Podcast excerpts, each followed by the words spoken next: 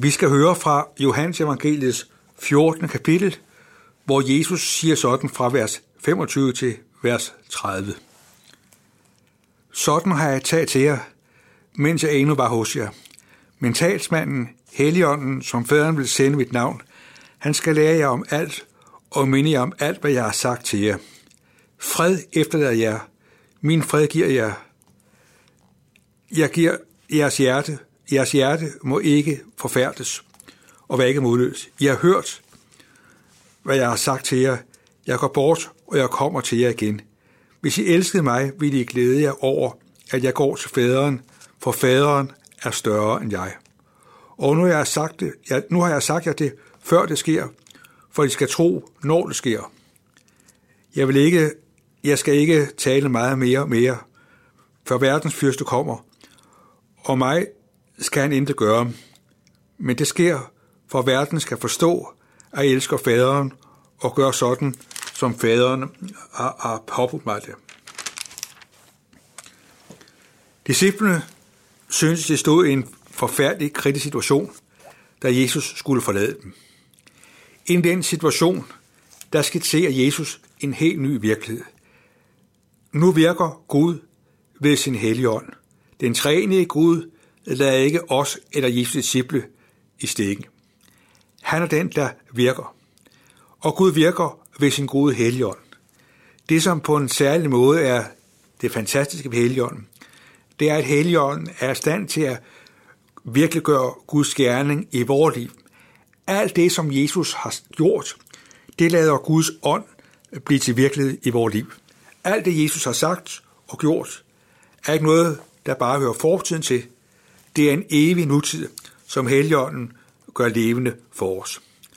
Jesus er den, der agerer ved sin talsmand. Helligånden gør Guds gerning i vores liv. Og Jesus skitserer, at vi ikke er prisgivet. Fred efterlader jeg, min fred giver jeg, jeg giver jer ikke som verden giver. Jesus konkluderer og konstaterer, at den fred, han har tilretbragt gennem sin lidelse og sin død opstandelse, det er en virkelighed. Og pinsen har jo også element, at det er en virkelighed, vi er fælles om. Jesus siger ikke, jeg giver dig min fred, men han siger, jeg giver jer min fred. At Jesus skitserer her, at troens liv, selvom det er personligt, også er et kollektivt aspekt. Vi hører til i en menighed. Du og jeg lever i en menighed, hvor Gud virker i os ved sin ånd. Vi har en rigdom, vi har en skat, som vi ejer hver især, men vi deler den også sammen med andre. Derfor er det en gave og en virkelighed og rigdom, vi får lov til at leve i en menighed. Her får vi lov til at blive bevaret og sammen opleve Guds nåde og Guds virkelighed. Helligånden vil minde os om alt det, som Jesus har sagt. Jesus ved altså, at vi er, har svært ved at fatte og forstå det, han siger. Her er Helligånden den, der tager over. Helligånden agerer. Helligånden virker ved at gøre Guds tale levende og relevant for os. Og virkelig er jo, at når vi hører evangeliet, så når det ord ved ånden ind i vores hjerter og ind i vores liv. Jesus siger, jeg giver jer ikke som verden giver. Min fred giver jer. Vi oplever alt det, vi har og det, vi ejer her i livet. Det har vi ofte kun en periode. Livet er i et perspektiv et langt farvel. Du og jeg bliver skuffet og oplever igen og igen, at vi må sige farvel både til det ene og det andet. Ind i den sammenhæng er virkeligheden, at den fred, Jesus giver, den står og holder og bærer og følger os alle, hele vores liv. Sådan er Jesus den. Han giver nemlig ikke som verden. Verden, der giver noget, der kun varer en tid. Og derfor siger Jesus, jeres hjerte må ikke være forfærdes, vær ikke modløs. Vi kan nemt være modløse. Vi synes, det kan gå ned ad bakken, både vores eget liv. Vi bliver ældre, vi mærker sygdom og skrøbelighed på den ene og den anden måde. Hvis vi ikke selv møder det, så kender vi nok nogen i familien og vennekredsen, som er mærket af sygdom og lidelse og vanskeligheder. Og vi oplever også i, i, i verden, at der er mange, som dropper evangeliet. Mange står fremmede over for budskabet om Guds nåde, gør sig hårde og immune over for Gud. Her kan vi godt fyldes af mismod og forfærdelse, når vi ser og synes, at kirken er, er i krise, og evangeliet ikke når ind i mangens liv. Her er det afgørende, at Jesus virker ved sit ord. Han er den, der lader sit ord øh, blive den virkelighed, der bærer os. Helligånden bliver aldrig færdig med at puste ånd og liv i det, Jesus siger. Derfor er det afgørende for os, at vi stadig sørger for, at Guds ånd får råderum og plads i vores liv. Og Jesus skitserer, at det er et privilegium, at Jesus går til faderen, og faderen er større end jeg. Jesus forlader denne verden, ikke fordi han er skuffet eller mismodet, eller fordi hans gerning ikke lykkes, men han forlader verden, fordi hans gerning er virkelig gjort. Alt, hvad han kom for at gøre, har han gjort til punkt og prikke. Det kan ikke forbedres. Det kan ikke suppleres. Han er den, der øh, har gjort, hvad han skal. Nu er han den, der opfarer til himmels.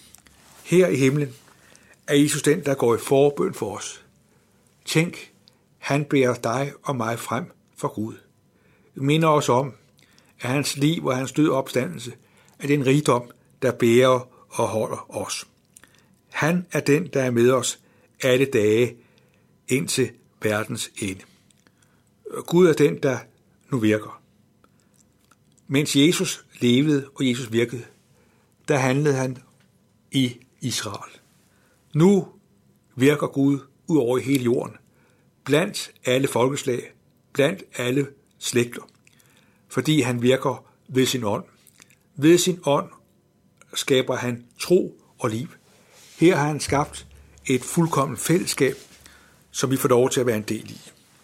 Han er den, der ikke bare havde en, har en opgave i Israel, hvad han også har, men han har en funktion, han har en vision om, at hele verden må få lov til at få del i Guds frelse. Derfor sender han os ind i, de, ind i, de virk, ind i den situation, hvor vi møder vores medmenneske og mennesker, som Gud elsker. Jesus er den, der virker i os. Han er den, der arbejder ved sin gode helligånd. Og det betyder, at vi frimodigt må bøje os for Gud, og lade det Gud siger få plads i vores liv. Gør vi det, erfarer vi Guds ånds magt. Gud er den, der overbeviser ved sin ånd. At, være, at blive overbevist handler jo om en proces. Når man ikke er overbevist, kan man godt være usikker. Man kan stille spørgsmål. Man kan være tøvende. Men når man er overbevist, så er alle disse indvendinger overvundet. De er fjernet, fordi man er blevet klar over, at det, som man er i tvivl om, ikke gælder. Gud er den, der ved sin ånd giver os overbevisning. Han er den, der giver os noget, der ligger over og ud over det, vi kan bevise. Gud er den, der ved sin ånd lader os erfare, at det Jesus siger, holder og bærer. Og det siger Jesus til disciplen, så de skal tro det, før det sker. At Jesus han vil altså øh, vise disciplen, at han er den, der leder og styrer og bevarer os ved sin ånd allerede her og nu. Det giver grund til glæde og frimodighed. Amen. Lad os takke og bede. Kære Jesus, tak fordi du ikke har forladt os, fordi du har svigtet os. Men tak fordi du har forladt verden, fordi din gerning og din mission er lykkes. Vi takker dig, fordi vi i dig får lov til at eje den fred, der holder og bærer og under alle forhold. Og tak fordi vi er en, det er en fred, vi har sammen. At det ikke bare en fred, jeg personligt har, med en fred, vi har sammen med dit folk og din menighed. Vi beder om, at du velsigne den menighed, som vi har hjemme i. Giv os udholdenhed og frimodighed til at være tro i vores menighed, og være med til at berige hinanden med det, du overbeviser os om. Vi beder om, at du må lade øh, de gaver, du giver os, få lov til at blomstre og blive til liv og glæde. Vi beder om, at du må være os nær i dag. Vi beder om, at det, vi har lyttet til, må få lov til at gøre din fuldendte gerning. Amen.